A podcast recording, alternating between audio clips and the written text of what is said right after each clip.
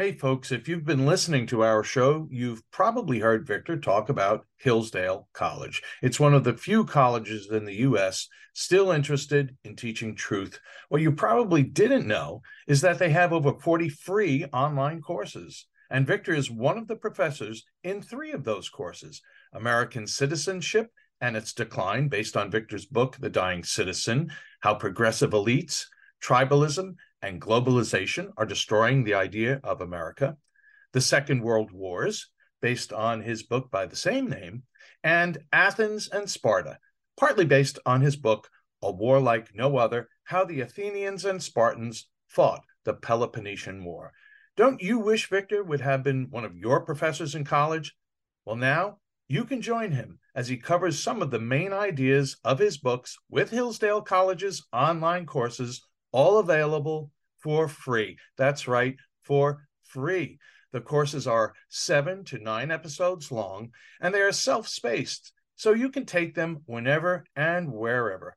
I think I'm going to start with American Citizenship and Its Decline, where Victor explores the history of citizenship in the West and the threats it faces today. Threats like the erosion of the middle class, the disappearance of our borders, the growth of an unaccountable deep state, and the rise of globalist organizations. Hey, start your free course with Victor Davis Hanson today. Go right now to hillsdale.edu slash VDH to start. It's free and it's easy to get started. That's hillsdale.edu slash VDH to start. hillsdale.edu slash VDH.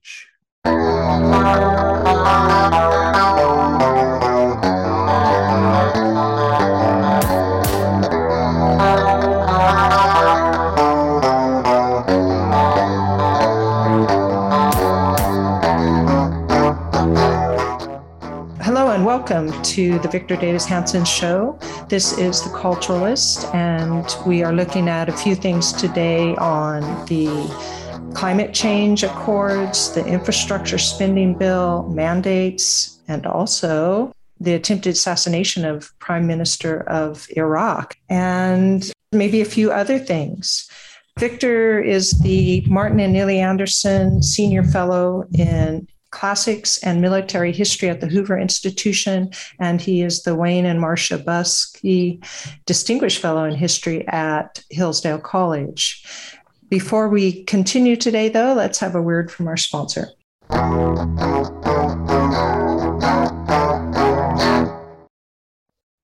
Can't pay the IRS? Haven't filed in a while? Receiving threatening letters?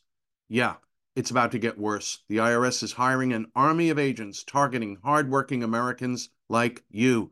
You need warriors on your side. You need Tax Network USA.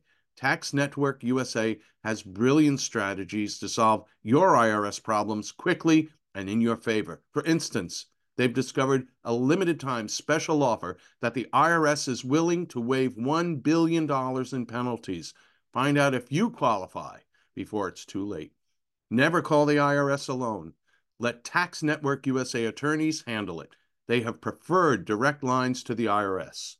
They know which agents to work with and which to avoid. They've resolved over $1 billion in tax debts and offer a best in class guarantee. Schedule your free consultation now. Call 1 800 245 6000. That's 1 800 245 6000 or visit tnusa.com slash victor tnusa.com slash victor Welcome back. Victor, how are you doing today?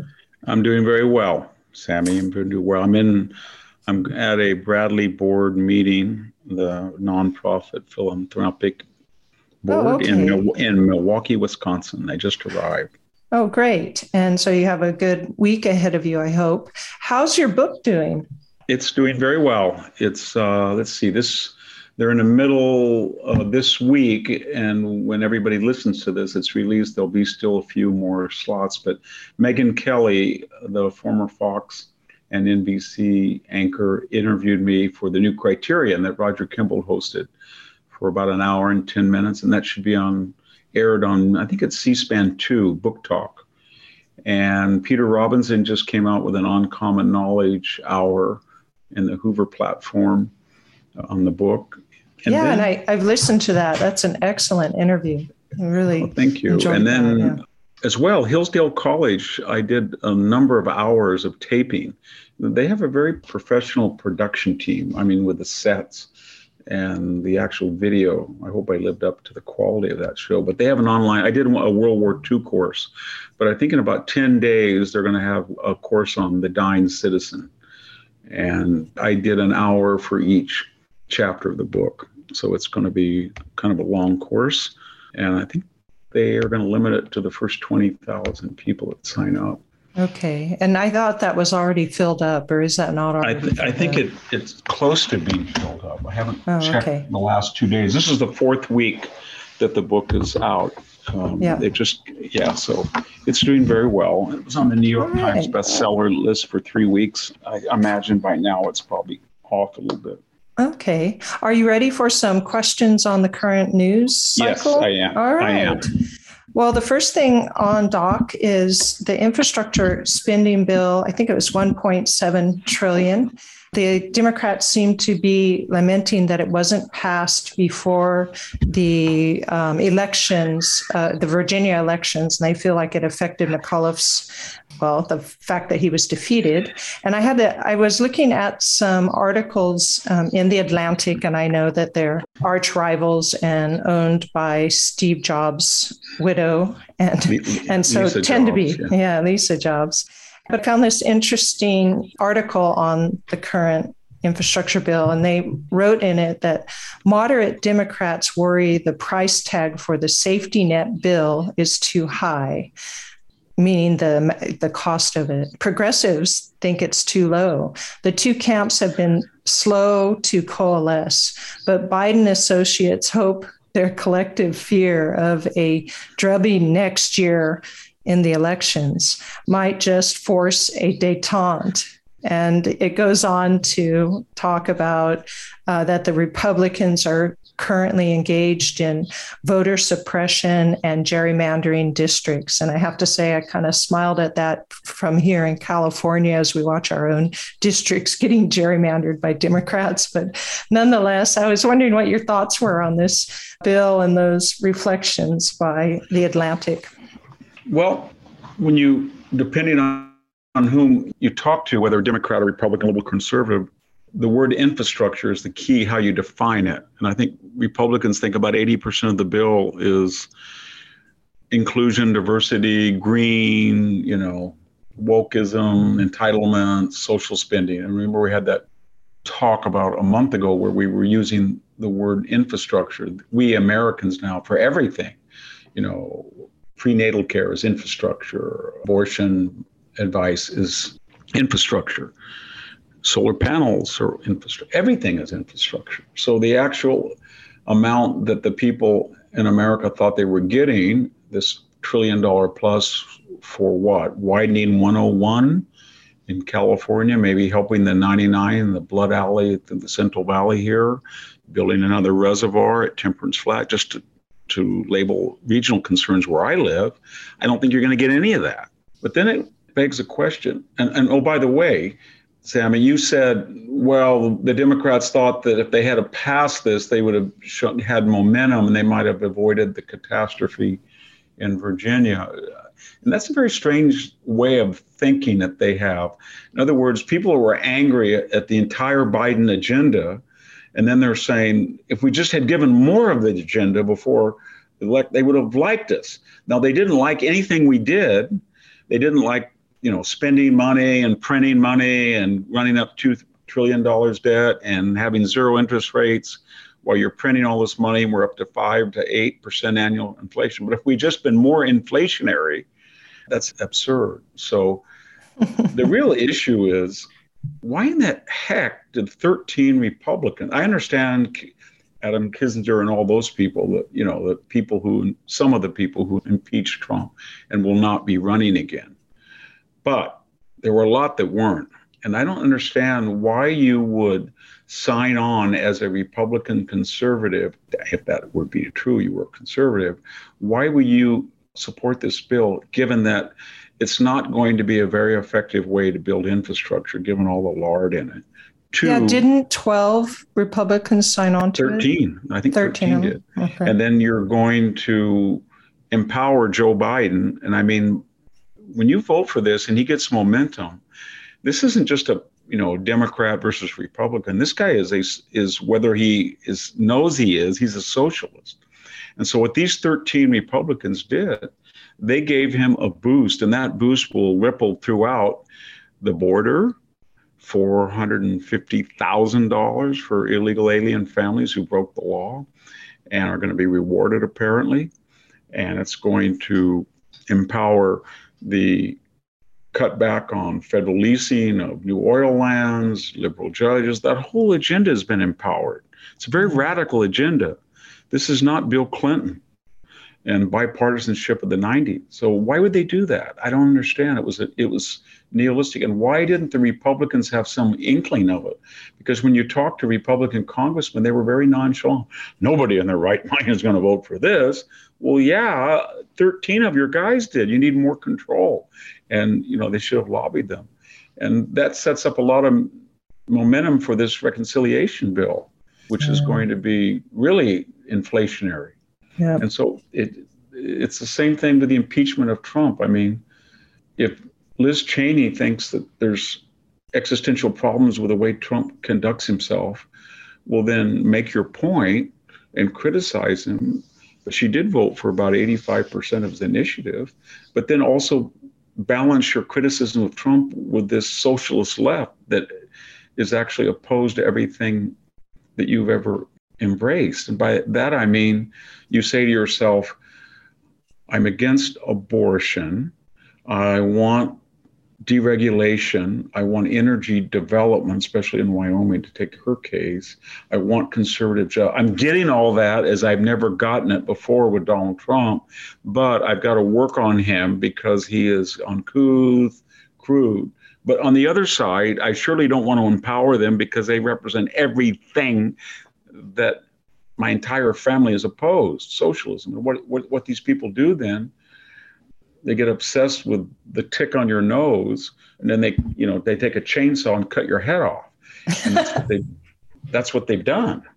And they've empowered this agenda and this is another example of it. So yeah. i was very disappointed. I think everybody was shocked. Yeah. and they're just thinking you know what? This is why you can't trust the mainstream republican party. Yeah. And it's you know this, i think conservatives populist nationalists everybody's upset at this yeah. that's something about this Orthodox Republican Party. They all want to get along with these people who are destroying, not all of them, but a lot of them want to get along. They don't want to stand up and speak out and say, you well, know I, what? You vote for this thing. It is not infrastructure. It's not infrastructure. You are giving them hundreds and hundreds of millions of dollars for things that have nothing to do other than to grow government and feed their constituencies and bloat the government even larger. And you know what happens, and you can just look at look at Northern Virginia. This is this is a bill that that feeds that whole Northern Virginia paradigm of federal workers, bureaucrats, et cetera, et cetera. Why would you want to empower that when you don't get any bang for the buck as far as actual infrastructure dollars? And yet they do. And then they're going to, you know, as I said, it's like pushing. Joe Biden was trying to go up the top of the summit and he was sliding back. And as he slid back, millions of lives will be better off that he's sliding. And yeah. these guys came in and they pushed him over the top. I think everybody's a little unsettled too because it's clearly going to lead to inflation in a time when the economy's slowing because there's no workers. So there's going to be this whole stagflationary, or at least there's this uncomfortable feeling that we might be headed for a stagflationary period. We'll right? put it this way: if you are getting if you've got $10,000 and you put it in the bank and you're getting half of 1% interest and you're losing 7% of your money just sitting there, what are you going to do with it? Yeah. Well, you're going to mm-hmm. do what everybody does. You're going to go put it in the stock market. But that stock market's not reflecting actual business performance, corporate profits. It's not. it's just reflecting the fact that everybody didn't do anything for a year and they got a bunch of funny money and they can't get any money in their savings accounts and they're losing it now at 7%. So they're looking for real estate, you know, flip a house, yeah. go into a mutual fund, do anything. And that's not reality. That's not a healthy economy. All right, so let's move on then to the 26 states who are pushing back against the mandate and filing petitions with the um, federal system. And also recently, a, an interview by the Surgeon General, Dr. Vivek Murthy, where he was defending it, saying that, and I think this is the Democratic argument that it protects coworkers and customer or and or clients of businesses. And that's why they're asking for these businesses with more than 100 workers to have this mandate or to have regular testing. And so that's more or less what it is. And what are your thoughts on it? I know that there's new antiviral pills coming out too and i meant to mention that as well. Well start with the, the premise that joe biden said he wasn't going to have mandates. He was asked that. You're going to have mandate? No and the reason he said that at the time, I think, was to get the larger landscape. Joe Biden came in and inherit, inherited Operation Warp Speed, Pfizer, Moderna, and Johnson Johnson, which were shortly going to come out. And then 17 million people were vaccinated, a million a day, and he, there was no Delta virus. And so, if you look at the precipitous drop in February and March, he, he, he took credit for it.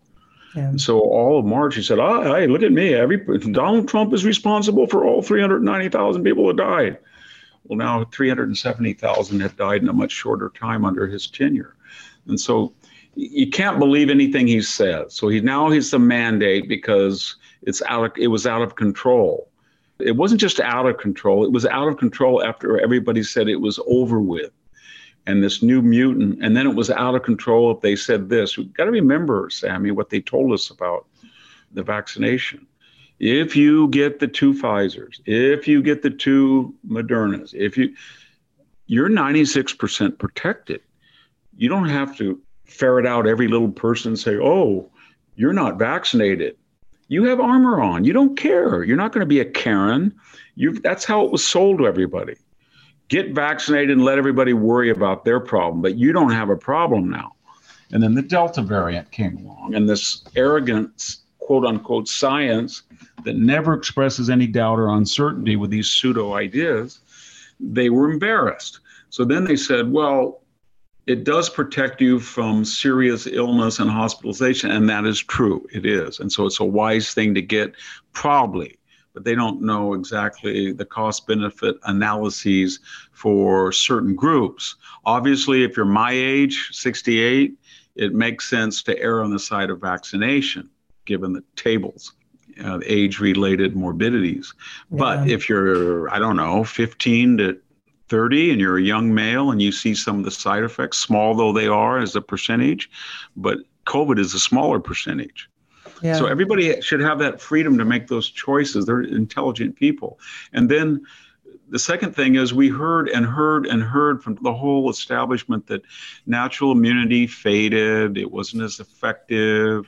And yet, when you look at the Israeli study of the Pfizer vaccination, which I think most scientists think is the most comprehensive and detailed and has the less innate fallacies or flaws in the methodology, they kind of show that natural immunity, at least originally, gives you many more antibodies.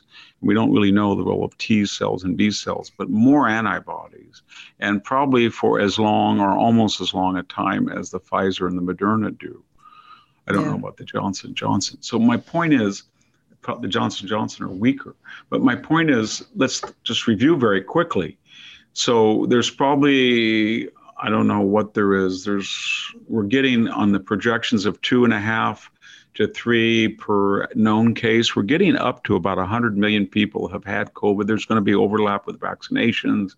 So what I'm getting at is we've got about 75% of the country that's either vaxxed or had natural immunity. A, we know a lot more about the variant, the Delta variant now. We know how to treat it. It seems to be more infectious, but when you look at the actual fatality rates, they tend to be probably less than initial COVID uh, variant. And what's happening is it's slowly starting to fade. Now, it may spike again in winter, but my point, at least in the United States, is we're getting near that taboo word herd immunity.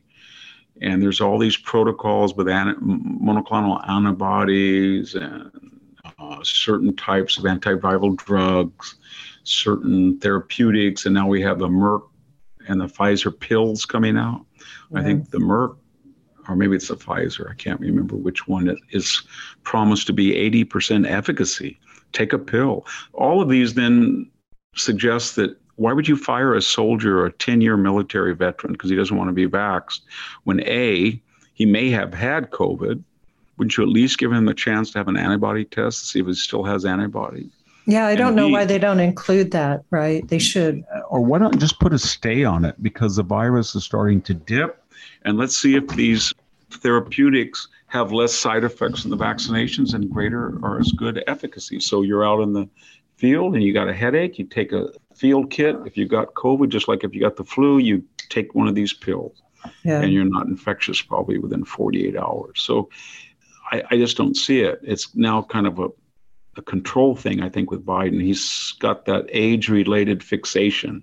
Wear a mask, get a vax, get a vax, wear a mask then just when you think, okay, I'm willing to concede that, then you see him without a mask or sneeze and has sinus material on his hands and then shakes with it. So the whole thing is just a joke.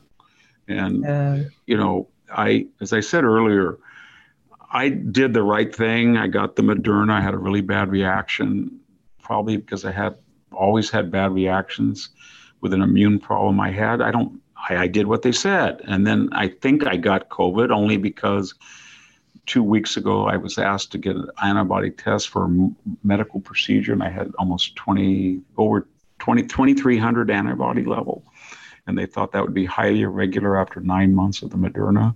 But if that 101 fever I had for two days, you know, two months ago was COVID, and I think it was because people I was around people had it it was it was about like the reaction to the second Moderna shot, and it was over.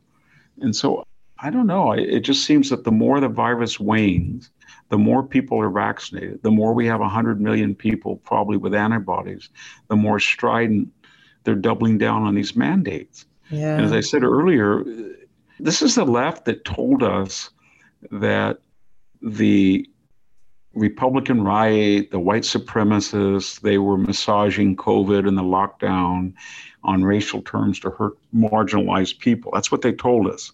And remember in May of, excuse me, June of 2020, we had all of these protests where a thousand medical care providers said, oh, by the way, social distancing, masking, all that doesn't apply to people who want to go out and protest for BLM yeah. and George Floyd. They get an exemption because their mental health is more important than COVID. In other words, we don't really care if they're super spreaders and they all congregate and spread it because we don't have any science. We're just political hacks, and yeah. we make it up as we go. Because I, I'm, I'm, um, what I'm getting at, Sami, is that right now when you go to a restaurant in the Bay Area or you go to a restaurant in New York and they have an ID requirement, i.e., a vaccination ID requirement, it reflects the numbers of people who have been vaccinated. And the left said, that people of color, for historical reasons, were not being vaccinated. This wasn't fair. Well, if you think that's not fair, then don't have that requirement because what you're doing is you're turning it into Lester Maddox and Bull Connor's lunch counter circa 1960 in Mississippi. You know what I mean? Yeah, their whole agenda is turning everything to that, it seems they're, like on the left, they, at least in education. yeah. You're just crazy. Yeah. I was, as I said earlier, I was in New York and I saw an African American family, and they went in and they said it was a breakfast place, and he said, "I've had COVID." I believed him, but I mean, if he'd had an ID card that could just show an antibody level, why wouldn't you let him in? Mm-hmm. And they mm-hmm. turned away the whole family. And then I looked around and I thought, wow, everybody here is either Asian or white. And I thought, who's behind this rule? Oh, it's Bill de Blasio, the person who calls everybody a racist. So I don't have a problem either way, but when you start injecting race and you do it selectively, then it's bankrupt. Yeah, and it really shows that the left is not very self reflective, is it? No. So let's turn then to the climate change conference, the UN climate change conference. I was just reading an article from the online magazine Spiked, and it was on climate derangement syndrome. So you know it's got to be good. And he got down to saying, talking about how all of the conference attendees came out with all these crazy statements about climate change after it. And he said, prime ministers, bishops, princes, and noisy greens all tried to outdo each other with their apocalyptic warnings. It has been a grim competition of catastrophes, an orgy of hyperbolic prophecies that wouldn't look out of place in the book of Revelations. And then he went on to show all the quotes from everything they were saying. And I thought two things were interesting on all those quotes. One is he didn't have a quote from Joe Biden. So I don't know what happened to Joe Biden's you know quote or persona and then finally greta thunberg got out there blaming the entire industrial revolution and therefore britain because it was the first one was the most culpable on the primary of her villains. So i thought that was an interesting lead into what are your thoughts on that climate change conference oh, wow. or climate change in general? Committee of parties 26 this total joke. You got four what 400 private jets fly in to Glasgow of all places, a thousand uh, gas guzzling limos. Why didn't everybody just go there in Teslas? Or why didn't they fly commercial? Or why didn't they take some kind of alcohol fueled train? The point is, they're always lecturing everybody and they never live by the ramifications of their own ideology. So sick of Prince Charles and this Greta Thunberg. She reminds me, you know, the Ch- Children's Crusade. She's no Joan of Arc, that's for sure. She's like uh, that guy that, you know, after that tragic shooting in the high school, uh. he's become a big spokesman. So they get these underage kids, underage meaning they're they're not adults, kids that are underage, and then they they we're supposed to listen to them as if they're because they have no reason and education they have some kind of divine voice that goes right to you that's kind of like mm-hmm. the joan of arc syndrome that they haven't been corrupted yet or they're innocent and they're truth telling and she's yeah. a total moron and then she has this problem where she looks like the exorcist actress you know she gets angry and her eyes start to look linda blair it's, yeah it's sad and then people listen to this stuff British yeah. Empire. Uh, most of the reason that she's in Glasgow right now, and she's not in some godforsaken place in, you know, I don't know where, outer Mongolia, or central Uganda, or in the high, you know, Andes Mountains, yeah. trapped, is the industrial revolution that Britain created, that created every good thing that we have today. I mean, yeah, sure. The modern industrial world has made man's longevity go up from about 40, 38 to 76, 78. She's mm-hmm. going to live a long time because of that. But only why anybody would showcase that. Then there's this principle that as no one but John without Kerry self-reflection, right? That's no, and it's just, when they when John Kerry, remember, was asked last year about it. He just said that he had to fly the Heinz Ketchup jet, his wife's jet that he married into, because he had to get there faster and quicker and more efficient with less wear and tear on him because he was doing it all for us. It's what Al Gore said when he sold his cable TV to an anti Semitic Al Jazeera that was funded by Qatari uh, petrodollars. This is a green Al Gore. And then he tried to rush the sales so he could avoid the capital gains tax increase. And by the way, thinking of John Kerry again, that's exactly what John Kerry did when he moved his boat to Rhode Island, I think it was, or New Hampshire, so he could cut back on his property tax after advocating higher taxes. So these people do this stuff in part as a ritual of a performance art, of virtue signaling, because they do not ever really give up the comfort of their own lives. And so it's aimed at the middle class. It's aimed at the middle class. They're saying, you know what? You have three bedrooms and two baths, and it's pretty ugly. And that house, and it's so crappy. And you've got that stupid SUV, and you've got a Winnebago parked around the back, and you've got all this crap. A snowmobile, you water ski. We're just going to cut all of that. You don't have any of the taste of the stuff. Go read Vanity Fair or Vogue if you want to see how you're supposed to spend your excess money. And then we get down to the heart of the issue, and that is is the climate changing? Perhaps, but it always does. And we don't yeah. know as humans yet because we don't, we've only been in California has not been collecting data that was accurate on climate, for example, since about 1850. I mean, only since 1850. So we yeah, really sure. Don't, the, we don't really don't know. The industrial revolution made that all possible too. By the way, yeah. the collecting well, of data. I can tell you that in the 1970s, uh, maybe it was 73 or 74, our class had a little thing on the new polar ice age, the little polar ice age. And there was Newsweek, everybody knows that cover. They showed a picture of the Earth and then it was covered with ice. And I can remember in high school that you, for about three years, we just didn't go to high school every morning because of a fog alert. It was so wet and so cold. And of all places, the San Joaquin Valley, you would get a hundred nights a year. It seemed like all of November, December, January, February, where you would get foggy mornings. And then you got a normal. I can remember where my 10 miles from my house, the Kings River flooded and all of the Tulare Lake Basin filled up again. And everybody was saying, This is, I don't know, we're going to, and all the fruit growers said, I don't know if we're going to be able to farm because uh, the the blossoms are all getting blossom rot from these rains, you know, as early as late February. And then we get too high humidity, you're putting all this sulfur on the grapes, are rotting. And now it's just the opposite. Oh, we, are below average rainfall, da da da. We're in a we're in drop. The difference is then they didn't say, oh, the world's we've got to we've got to get a bigger V8 so we can warm up the, the, the, the world, you know.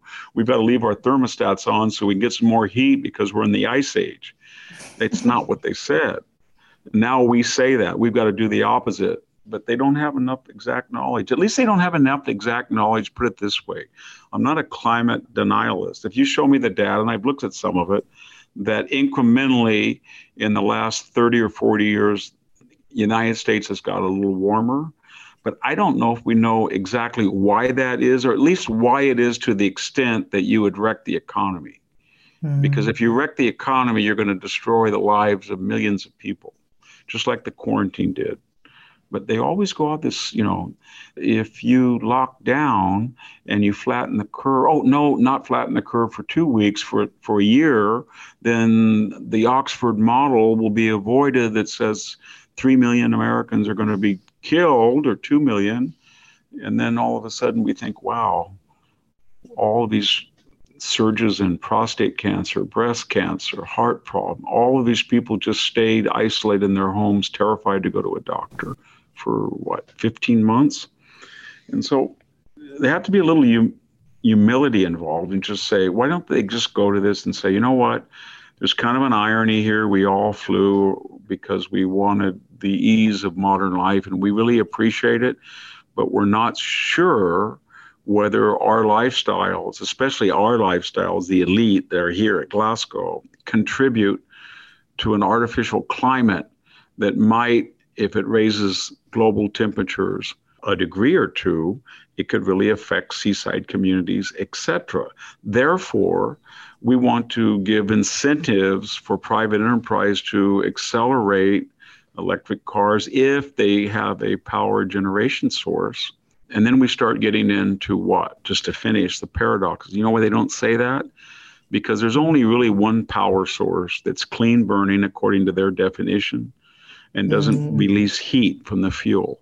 Let me and guess. That's, that's nuclear. nuclear. and I and to a lesser extent hydroelectric. They hate both of them. They think hydroelectric. They want to blow up dams. They don't want to I'm serious. They do. They talk about it. Yeah. They don't want to build more dams, and more importantly, they do not want to build. They're they're decommissioning nuclear plants. But that is the only way you're going to produce enough electricity to fuel these batteries that they're going to power us at night or electric cars, etc. And they don't even mm. get near what are you going to do with these millions of new batteries and cars and appliances, et cetera, et cetera, that are going to have to be discarded somewhere. I don't know what you're going to do with them. Can they be recycled? And the big elephants in the room are India and China, the two biggest mm. polluters now. I think not just per capita, but in the world. Yeah. And so, what are you going to do with them? Are you going to go tell communist China with 1.4 billion people that's about ready to invade Taiwan? Hey, I think you guys got you're building way too much coal. Do not import coal from the United States or Australia. Just don't do it. President Xi, we're not going to allow you to do it. No. He's going to say, screw you. And then if you're India and you tell the Indians that, they're going to get even more clever. They're going to say, as Greta Thunberg said, well, you had the Industrial Revolution, we're having ours. So you had 150 years of coal, we're going to have another 150. You know, they don't quite say that, but that's no. the subtext. So if you're not going to address almost a third of the world that are the big polluters, the United States has reduced carbon emissions faster than any major industrial country in the world. Yeah. And yet we have to listen. We're still flagellating ourselves. Huh? Yeah, we are. We always do. And Donald Trump was right to get out. He basically said, I don't want to be in any group that impinges on U.S. sovereignty, A, gives a blank check to China to pollute, and C, when we have already met their goals by converting from coal to natural gas. And we want to increase nuclear that was the way to go. And everybody said that what he was fill in the blanks. Yep. All right. With that, I would like to segue into the Iraqi Prime Minister Al Kadhimi, who they tried, someone tried to assassinate with, and what I thought was interesting about the story is they attempted attack was by drone, and also that there's still this internecine strife in Iraq, where there is a pro Iranian Shiite group that was out protesting outside of his government buildings, which I interestingly are still in the green zone that the United States has set up. And so all of those things together just seem to me very interesting about this Iraqi assassination attempt, not the least of which is that the prime minister himself was wounded by a knife. So I don't know what these drones what these drones were carrying, but the whole thing just sounded interesting to me, but I'm not sure. And just actually, what are your thoughts? We haven't heard much about Iraq. I mean, they seem to have a prime minister. They seem to be limping along in some sort of consensual government form, but what are your thoughts? We'll start with Iraq. I wrote an article, I don't know, three or four years ago, and then I kind of wrote it again. And I said people had it wrong about the good war and the bad war. Remember that Obama institutionalized this idea that Iraq was this horrible place, and it was a horrible place, and the war was terrible. Maybe it was. But Afghanistan, Afghanistan was the only thing that Bush did right, and he actually surged troops. But if you look at the two, by any measure, Iraq was always more important. It was right in the Middle East. It was converting its oil revenues to nefarious purposes. The UN had condemned it. The US Congress had voted with overwhelmingly democratic support to remove Saddam. And it wasn't just, as everybody said, weapons of mass destruction. That was the era of the Bush administration. And I had written that as well because all they did is say weapons of mass destruction. There were 23 reasons that the U.S. Congress said that Saddam is a danger to the United States and the Western world and the Middle East and the world at large. And they listed them. He violated the no fly zones. He's giving $25,000 to every suicide murderer that goes into Israel and kills people. He's got every every terrorist in the world out Abu Nidal is there. He's got the architects of the First World Trade bombing that tried to take down the twin. They're there. He has wiped out a lot of the Marsh Arabs. He's committed genocide against the Kurds. He's violated all of the 1991 so-called peace accords that we did after the first. I could go on. There's 23 of them. And so we had reason, a lot more reasons, uh, just as many reasons to go take him out in theory than we did maybe the Taliban. Because once uh, bin Laden left and was up in the Hindu Kush war, way up in the Pakistan, the Taliban said he's gone. We have no problem with you. They're lying, of course. They were enablers. But my point is, we really overdid the good war, bad war. And then when you look at the mechanics of the war, Afghanistan was always the harder nut to crack. It had rough terrain. We had to have Pakistan, a nuclear Pakistan, right across the border, appeasing, feeding, winking and nodding at us, threatening us, cajoling us, begging us, blackmailing us, where they empowered the Taliban. There were no ports. You could not bring in supplies by ocean. It was surrounded by the Russians and the Iranians and the Pakistanis. And it was landlocked and mountainous, and it had no history of modern industrial life. And when you looked at Iraq, it had all this oil. It had a pretty clear terrain. I was embedded there twice. So when you go there, when you get up in a helicopter or a plane, you can see for miles.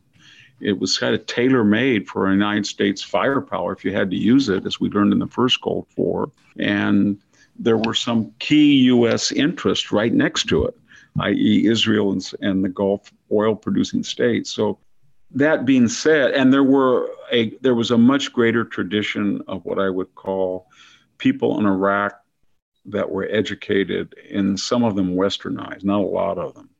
But what I'm getting at is that it doesn't surprise me that there was a president and a parliament and more or less elections going on in Iraq in a way that had not been as true under us in Afghanistan. And that the opposition, while it was major, was not taking over half the country. Yeah. And when they did do it, Donald Trump said he was going to bomb the S out of ISIS. And he could do that because of the terrain. Yeah. And a lot of people were against it. So it's a 65% Shia country, and they're mm-hmm. angry because their various parties, Hezbollah affiliated parties, are not running the country as Iran has told them to do. And the Iranians are telling them, look, you're part of a Shia crescent, and we're going to go from Tehran all the way down to the Mediterranean. And just as Assad is dependent on us now in Syria, and just as we've taken over Lebanon, you were part of the deal. This is a final reckoning with the Arab world. The Shia and the Persians were always given second shtick, and Barack Obama wanted us to have parity. That was the whole keystone of his policy.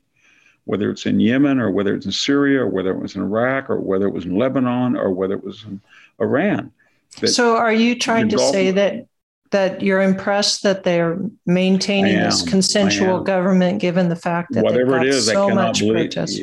and yeah. I cannot believe that Shia Arabs have been participating against the wishes of Shia Iranians, mm-hmm. and they seem to be, as we were told, they're more like, and it reminds me of the 81, 82, 83, and on and on Iran Iraq war, where Saddam Hussein found that 65% of his country fought for this crooked, murderous autocrat Sunni dictator, Saddam Hussein, against Iranian Shia Persians because they were Arabs and they felt yeah. they were more Iraqi. And so that was just contrary to the whole establishment in Washington.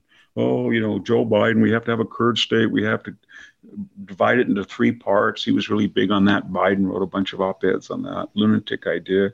But here we've got a president, and he's been able to hold hold the country together. And they had recent elections, and most of the Shia Iraqis, who are the overwhelming two thirds of the population, they rejected the hardcore Iranian.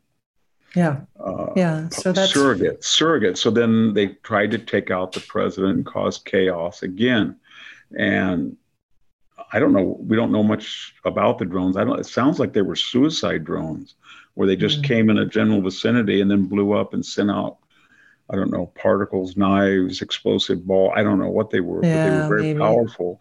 Let's just hope to pray, pray God that these sophisticated drones were not reverse engineered or in part exported out of Afghanistan to Iran and to yeah. its, its its surrogates in Iraq because it sounds like they achieved a level of sophistication, maybe it gone even 10 or 15 miles they can.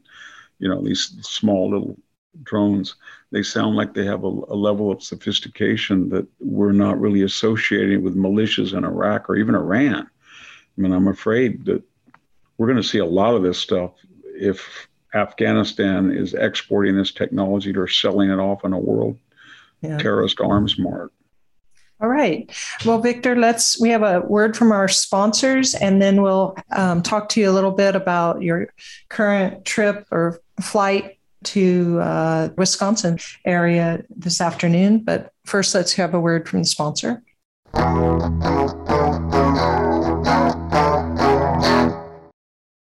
Warmer, sunnier days are calling. Fuel up for them with Factor's no prep, no mess meals. Meet your wellness goals in time for summer thanks to the menu of chef crafted meals with options like Calorie Smart, Protein Plus, and Keto. Factor's fresh, never frozen meals are dietitian approved and ready to eat in just two minutes. So, no matter how busy you are, you'll always have time to enjoy nutritious, great tasting meals. Make today the day you kickstart a new healthy routine. What are you waiting for? For our listeners, Factor is giving you 50% off your first box plus 20% off your next month when you use the promo code VICTOR50 at factormeals.com slash Victor50. Choose from six menu preferences to help you manage calories, maximize protein intake, avoid meat, or simply eat well balanced. With 35 different meals and more than 60 add ons to choose from every week, you'll always have new flavors to explore. Remember to get 50% off your first box plus 20% off your next month. Head to factormeals.com slash Victor50. That's V I C T O R 50 and use the code Victor50. That's code Victor50 at factormeals.com slash Victor50 to get 50% off your first box plus 20% off your next month while your subscription is active. All right, welcome back. And Victor, tell us about your flight and and you know, what would you do if you had control of the airline industry? Well, first thing I wouldn't do, I wouldn't be like the CEOs of Delta and American when people are waiting six hours on their helpline or their planes are going in the wrong direction, sniffing out fuel anywhere they can find it, except the destination. Then I wouldn't start virtue signaling that you're mad about voter ID laws in Georgia and Texas. And that's what they're doing. But I counted, I think it was 16 trips, and 12 to 13 of them, there was a delay or cancellation or redirect. I just had to go speak to a group down in the desert, and I went to Palm Springs. I met them. I got back. Flight was delayed out of Palm Springs. Got to San Francisco, missed the connection. They said plane was sitting out. I ran to the door. They said the door is closed. You can't go out. I went said go over to help to get redirected. There's a later flight. Ran across to another terminal. It was 35 people and one person at the counter at night. Ran back. The plane's still there right outside the window. I asked the person, Can I please board now? And they said, No, it's against FAA rules. You cannot, we close the door. We're not going to open it. I said, Well, why is it still here almost an hour later? Oh, they we only had one baggage carrier. They put the bags in wrong. It does not balance. We're taking them out and redoing it. And then, well, you still have 11:30. That was canceled. And so that's pretty much, you know, go to Chicago, 11 hours delay. Oh, Wait. Oh, by the way, we're on our way home and we're going to stop in Denver to top off the tanks because there's no fuel in Fresno. Okay. And Wait a second. Can can I ask you something yes, yeah. that sounds really scary to me? So they have just random people loading bags, but they need to Not have random. a precious, but they need to have a precious balance. And you know, what if one of these planes take off unbalanced because? Well, I mean, I, I, wrote that. I, did, I didn't want to be morbid. I said there's going to be a, a wreck. You go to LAX, and there's so many planes, and there's so little margin of error when they park and taxi. And you look at the people out there with the batons and the baggage handlers and the supply. They're they're short people because people, you know, during the slowdown quit or they yeah. were laid off, and they haven't all come to back because Gavin Newsom and Joe Biden are giving them a lot of money to stay home. So they're hiring anybody. Mm-hmm. And some of them are very good workers and some aren't. And so if I could just list in the last three months why I have been delayed, it is oh, flight attendant didn't get up this morning or she didn't show up. There's no other flight attendants we get. Very sorry. Oh, there's no fuel. There is fuel, but we have to go in the wrong direction to go get it 200 miles away. Oh, we're circling, circling, circling because the runway is crowded. So we're going to have to divert to Grand Rapids. But don't worry, there's a lot of fuel and there's very few planes. You land, there's very little fuel and there's a lot of planes. Or, oh, we just decided to cancel that flight. Could I book tomorrow? No, we canceled the whole flight forever. It doesn't exist anymore. Oh, okay. Oh, by the way, we have to change the size of the plane and so 20 of you are going to have to get off because we have to use a smaller plane. We didn't really know that. We're sorry. Can we get 20 people? And if not, we're going to have to just choose the people who, you know, have less miles. And that was interesting to watch that near riot. And that's how it goes every day. So today I thought I looked at the record of the fight that I took to get to Denver and it was very checkered. And then everything went pretty well. So I thought to myself, since I wasn't worrying about that flight and I'm not going to fly for six months, I said I can't do it anymore. No more, no mas. Okay, but still, okay, what, so just, what, would, what, you, what do would, you do if you had to control? Yes. Yeah. I'm very keen, Sami. I'm a very keen observer of this. Farmer from Selma, Hicksville, I know you are. I'm bringing my raisin expertise to the sophisticated field of avionics and airline transportation. I think First you're even you scaring do, the airlines with your keenness. I know that I, one guy wrote me a note about two years ago when I started going on a. Everybody's sick of them, though. Anyway, First of go all, ahead. What they did was they started charging to check in baggage. So people got bigger and bigger bags, and the carry on size went from you know, a little compact the size of your forearm to some monstrous thing they call carry on. At the same time, they cram more people into the plane. They narrow the leg room. And then these, there's a few new planes that have really nice overhead compartments that, and it solves some of the problems. I mean, they're very generous. I don't know. I think there's stretch 737s. I was in one. I couldn't believe it. You could crawl up there and slept in them. But they were like international, but most of them aren't. The one I was on today. So what happens is nobody wants to pay money to check in their bags and they all bring in these things in and then they say oh my god i didn't know that this thing is three times as big and they try to hammer it in then they have to go all the way back so boarding used to be 10 minutes it's 30 minutes and they should do the opposite they should just tell everybody if you check your bag in you get free if you take a carry on, you're going to have to pay $5 per carry on. and that would give a different incentive. Number two, they always tell you you cannot get on the phone. Only get on the phone, text, or call people once you're in the plane, and you can keep doing it. And then when the plane's ready to take off, no. Okay, why don't they just say this?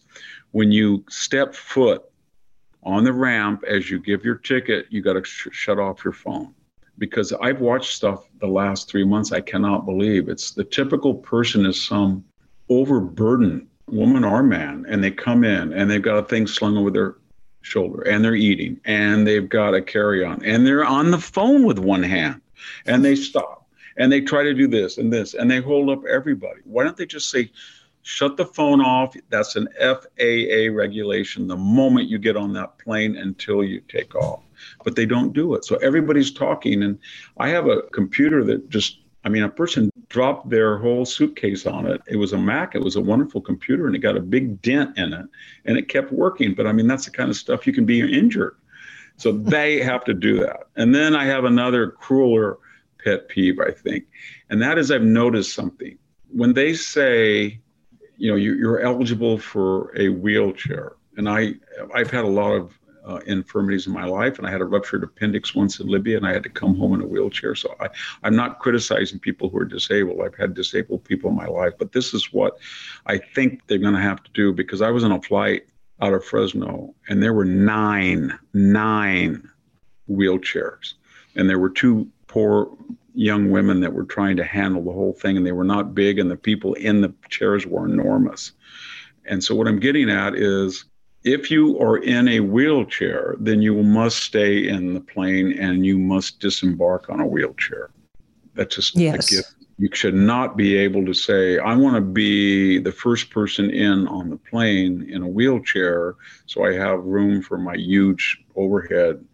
And I may or may not have an infirmity that would have prevented me. If it did, I have no problem. But when you you land and you got to get a connection, suddenly it's like the air was some type of miracle healing power because people I see come in and they're wheeled all the way into a seat and then they're the first persons on the plane, their luggage, and then the next thing you know, you land in Phoenix or Salt Lake and wham, they're like Jesse Owens going out the door.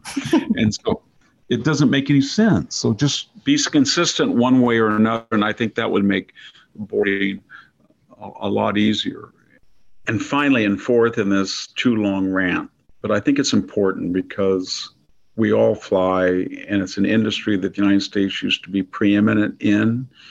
And I'm terribly afraid it's dangerous. And it, it's really sad to see the erosion in air travel, even though we're traveling more people, we're sending more people across the country safer statistically at a cheaper price than we ever have before. But the level of satisfaction, the comfort, and the margin of really of error is down to be infinitesimal. I mean, there's not much margin of error left. But fourth is that I understand the pilots have problems, but when you have all of these glitches, and they tell you as they, uh, I was just on a plane where they said, "We'll be, we're sorry about the delay. We're now." Going to leave in five minutes and then 10 15 and then you look out the window and they're still loading the bags. For some reason there's only one bag carrier out there but we'll be out in three minutes and then 20 minutes more. We've got the bags on. That's the good news. The bad news is that we don't have our baton person here to guide us out but there's he's right over there. He'll be here shortly. It will not be more than two or three minutes three or two or three minutes. And this goes on and on and on and it's 45 minutes. And then you look at the faces of these poor people and you can read, I just missed my connection. I'm 80 years old. How am I going to sprint with a four minute margin of error? So their lives are ruined. And it's all predicated on having one person short, one too few people, and then 140 people are just devastated. And it, it doesn't make any sense. And the, and the pilot cannot be candid so that creates cynicism. So everybody looks at each other, oh, he's lying. Or the, the woman next to me said, when they say five minutes, remember it means 15. When they say 15, it means an hour. And we left 55 minutes on the tarmac, each time in segmented warnings that we will be underway within three or four minutes. So it's I, sort of I, like ba- Baghdad to, Bob is running the airline. Yeah, sorry to interrupt, but that just sounds like a CEO problem. I mean, these CEOs should be on the, somebody should be putting the fire under him? Uh, well, if, as I said earlier in my earlier rant, if you're diverting your attention, your labor and time and capital to the commissariat, and you've got commissars everywhere, and you yourself are performance virtue signaling, then you're not having your eye on the ball, just like General yeah. Milley didn't, or James. Comey didn't, et cetera, et cetera. So it's, so, but this is this is not just an academic exercise. These are people's lives, and I'll give you one last example, and I promise to stop. And that was I was in a an airline. I won't mention the name because I don't want to denigrate some of the airlines, but some are worse than the others. And I fly a lot, unfortunately, and I'm going to stop as of this week for six months. But my point is, I saw a whole group of young girls, about 15, that and their parents that were going on a cruise up to Seattle. And they'd never been on a cruise. I was talking to them. And we had a seven o'clock flight to Seattle on a nice Sunday morning. It should have been like clockwork. And they were there and they had to get onto the cruise boat that was leaving. And they had about a two hour, and the airline announced that they were short one flight attendant, i.e., Saturday night people like to party. Somebody was hungover. She came about an hour late. They did a very quick private exam, and they, when she walked in, everybody sighed because they knew that she was in no condition to get on the plane. Okay, well, they usually have a person or two in every city that are kind of like firewomen or firemen. You call them for any airline, and they'll jump up even on their day off to make sure that doesn't.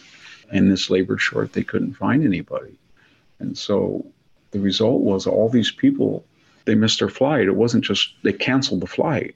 And then you unleash all these people in a small regional airport like Fresno, and they're trying to find ways. It's very sad. I guess what I'm trying to say to finish, they have to have a systems backup. They have to be built in the system that they anticipate fuel shortages, labor shortages, the known unknowns, and then they have to have that margin and error so that that doesn't become typical or chronic or characteristic of them.